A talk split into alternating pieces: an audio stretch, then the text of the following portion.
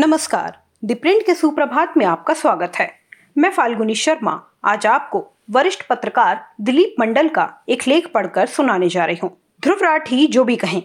मोदी में तानाशाह तो छोड़िए। सख्त प्रशासक के भी लक्षण नहीं है। दिलीप मंडल अपने लेख में लिखते हैं, वीडियो कंटेंट निर्माता और यूट्यूबर ध्रुव राठी ने हाल ही में एक वीडियो अपलोड किया, जिसका शीर्षक है द डिक्टेटर। ध्रुव राठी पूछते हैं कि क्या भारत में डेमोक्रेसी खत्म हो चुकी है? इसके बाद वे मुख्य रूप से किसान आंदोलन और चंडीगढ़ मेयर चुनाव के हवाले से बताते हैं कि भारत तानाशाही के रास्ते पर चल पड़ा है। इस लेख को लिखे जाने तक इस वीडियो को डेढ़ करोड़ से ज़्यादा लोग देख चुके हैं। ये वीडियो भारत को एक पार्टी, एक राष्ट्र की ओर बढ़ता देश बताता है, जिसमें मीडिया की स्वतंत्रता खतरे में है। विधायकों की खरीद बिक्री हो रही है। गवर्नर राज्यों में मनमानी कर रहे हैं। चुनाव आयोग निष्पक्ष नहीं रहा और जाँच एजेंसियाँ विपक्षी नेताओं को गिरफ़्तार कर रही हैं। इन सब और ऐसी ही अन्य बातों के आधार पर कहा गया है कि नरेंद्र मोदी के शासन में भारत तानाशाही की ओर बढ़ रहा है। मैं इस लेख में ये तर्क प्रस्तुत करूँगा कि अपने दोनों शासनकाल में नरेंद्र मोदी मनमानी करने की जगह बेहद संभल कर चल रहे हैं और अक्सर आम सहमति के बनने के इंतज़ार में वे अपने बड़े फैसलों को स्थगित कर देते हैं। इस मामले में वे रूस के तानाशाह व्लादिमीर पुतिन या दिवंगत इंदिरा गांधी की निरंकुशता से अलग हैं। मैं नरेंद्र मोदी शासनकाल की कुछ घटनाओं का ज़िक्र कर रहा हूँ, जब उन्होंने आम सहमति बनाने की कोशिश सफल न होने पर अपने एजेंडे को स्थगित कर दिया।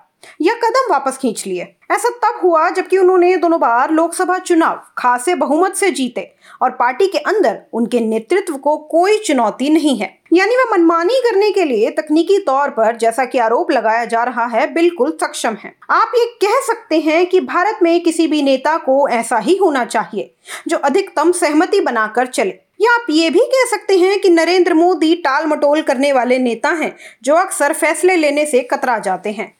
ये रही कुछ मिसालें, जिसमें पहली है, न्यायिक सुधार का अधूरा सपना और कॉलेजियम सिस्टम की निरंतरता। 2014 के चुनावी घोषणा पत्र में बीजेपी ने न्याय प्रक्रिया को तेज और असरदार बनाने का वादा किया था। न्यायिक नियुक्तियों के लिए राष्ट्रीय न्यायिक आयोग यानी नेशनल जुडिशियल कमीशन बनाने की बात घोषणा पत्र में शामिल की गई। नरेंद्र मोदी की प्राथमिकता में ये बात कितनी ऊपर थी, इसे इसी से समझा जा सकता है कि सरकार बनने के बाद उन्होंने सबसे पहले इस पर काम शुरू किया। और संसद के दोनों सदनों से लगभग आम सहमति से national judicial employment commission bill 2014 पारित कराया और 20 राज्यों की विधानसभाओं से इसका अनुमोदन भी हासिल किया। और सुप्रीम कोर्ट के चार जजों ने इस कानून को निरस्त कर दिया और उसके बाद नरेंद्र मोदी ने कभी इस दिशा में कोई पहल नहीं की। ना ही न्यायपालिका के इस आदेश को बेअसर करने के लिए कोई संविधान संशोधन ही लाया। भारत में जनता की इच्छा सर्वोपरि है और ये इच्छा संसद और विधानसभाओं के ज़रिए अभिव्यक्त होती है। इसके बावजूद संसद और विधानसभाओं की सहमति से बना कानून न्यायपालिका निरस्त कर देती है और जज अपनी नियुक्ति का अधिकार अपने हाथों में बनाए रखते हैं। कोई तानाशाह ऐसी स्थिति में जो कुछ करता या कर सकता था, वैसा कुछ भी पीएम ने नहीं किया। इंदिरा गांधी ने कोर्ट के आदेश की कैसे धज्जियाँ उड़ाई थी, वह ताज़ा इतिहास है। लेकिन मोदी ने शक्तियों के विभाजन के संवैधानिक सिद्धांत का आदर किया। दूसरी मिसाल, किसान कानून बने पर लागू नहीं किए गए। 2020 में नरेंद्र मोदी की सरकार ने कृषि क्षेत्र में सुधार के अपने वादों के मुताबिक तीन कृषि कानून संसद में पास किए। कृषक उपज व्यापार और वाणिज्य अधिनियम, कृषक कीमत आश्वासन और कृषि सेवा पर करार अधिनियम और आवश्यक वस्तुएँ संशोधन अधिनियम के ज़रिए कृषि क्षेत्र की जड़ता को दूर करने का इरादा किया गया। इसके ज़रिए किसानों को एपीएमसी सिस्टम के बाहर उपज बेचने के लिए स्वतंत्र करने और कॉन्ट्रैक्ट फ़ार्मिंग की इजाज़त देने का मकसद था। लेकिन बड़े किसानों, खासकर पंजाब और हरियाणा के एमएसपी निर्भर किसानों को लगा कि एपीएमसी मंडियों का सिस्टम टूटा तो देर सवेर एमएसपी भी चली जाएगी और उनको इससे मिलने वाला फ़ायदा खत्म हो जाएगा। इस आधार पर उन्होंने आंदोलन शुरू किया और ट्रैक्टर लाकर दिल्ली आने के तीन प्रमुख रास्तों को जाम कर दिया। नरेंद्र मोदी की सरकार ने उनके साथ कई दौर की बातचीत की, पर आंदोलनकारी किसान मानने को तैयार नहीं हुए। इसे देखते हुए सरकार ने किसान कानूनों का अमल रोक दिया। इसी तरह खेती में सुधार का अपना एजेंडा नरेंद्र मोदी ने छोड़ दिया। क्या यह तानाशाह के काम करने का तरीका है? तीसरा, ज़मीन अधिग्रहण में सुधार को लगा ग्रहण। अपने कार्यकाल के शुरुआती दिनों में ही नरेंद्र मोदी ने उद्योगों के लिए भूमि अधिग्रहण को आसान बनाने की कोशिश की। इस क्रम में सरकार ने भूमि अधिग्रहण, पुनर्वास और पुनर्स्थापन में उचित मुआवजा और पारदर्शिता का अधिकार संशोधन बिल 2015 पेश किया। इस बिल का मकसद 2013 के भूमि अधिग्रहण कानून की कमियों को दूर करना था, क्योंकि 2013 के कानून ने उद्योगों के लिए भूमि अधिग्रहण को काफ़ी जटिल बना दिया। खासकर 70 से 80 प्रतिशत आबादी की सहमति वाली धारा से काफ़ी दिक्कतें आ रही थी। भूमि अधिग्रहण के सामाजिक प्रभाव के मूल्यांकन की विधि भी एक प्रमुख अड़चन थी, जिसे नए बिल में दूर किया गया। पर इस बिल को लेकर विरोध बढ़ गया और विपक्ष और सिविल सोसाइटी के संगठनों ने आंदोलन शुरू कर दिए। आखिरकार सरकार ने नौ सुधारों के साथ इस बिल को पास कराया। नरेंद्र मोदी के लिए यह बड़ा झटका था, पर आम सहमति के लिए उन्होंने अपने ही कानून को कमज़ोर कर दिया। चौथा, नागरिकता संशोधन बिल सीए कानून बना, पर लागू न हो सका। पाकिस्तान, अफ़गानिस्तान और बांग्लादेश में धार्मिक उत्पीड़न के कारण 31 जनवरी 2014 तक वहाँ से भारत आने वाले धार्मिक अल्पसंख्यकों, यानी हिंदू, सिख, जैन, बौद्ध, पारसी और ईसाइयों को भारतीय नागरिकता देने के लिए सरकार ने सी ए ए 2019 कानून पास किया।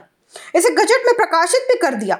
इसके सबसे बड़े लाभार्थी बांग्लादेश से आए दलित हिंदू शरणार्थी होते जिनकी संख्या एक से दो करोड़ के बीच हो सकती है। इस कानून के बनने से पहले इसे लेकर काफ़ी विवाद हुआ और अब फिर से विवाद न हो जाए, इसके लिए सरकार ने बने हुए कानून को लागू नहीं किया। अब तक संबंधित नियम नोटिफाई नहीं किए गए और इस तरह नए कानून से एक भी व्यक्ति को नागरिकता नहीं दी जा सकी। आम सहमति न होने पर नरेंद्र मोदी इसी तरह कानूनों को ठंडे बस्ते में डाल देते हैं। इसे तानाशाही प्रवृत्ति तो नहीं ही कहा जा सकता। यूनिफॉर्म सिविल कोड पर सुस्त चाल। सभी धर्मों के लिए समान नागरिकता बीजेपी का एक प्रमुख मुद्दा रहा है, जिसे चुनावी घोषणा पत्र में जगह मिलती रही है।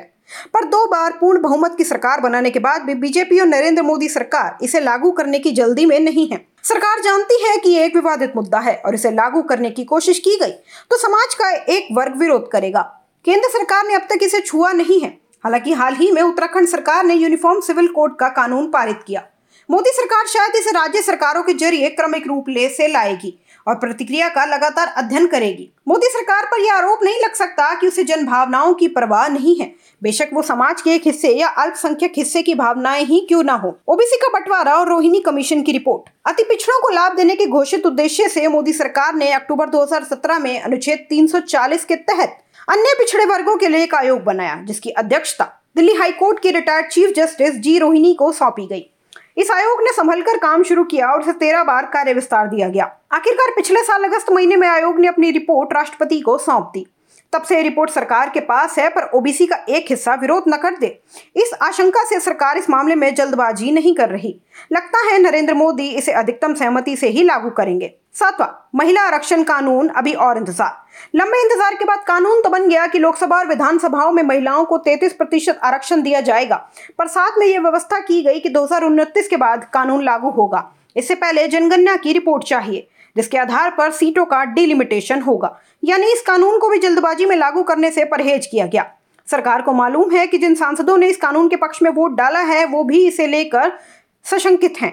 और साथ ही इस आरक्षण में ओबीसी के लिए अलग आरक्षण की भी मांग हो रही है। मंदिर वहीं बनेगा, लेकिन जब कोर्ट का आदेश होगा तब। बीजेपी का राम मंदिर आंदोलन हिस्सा ज़ोर ज़बरदस्ती तथा भीड़ तंत्र की मिसाल है।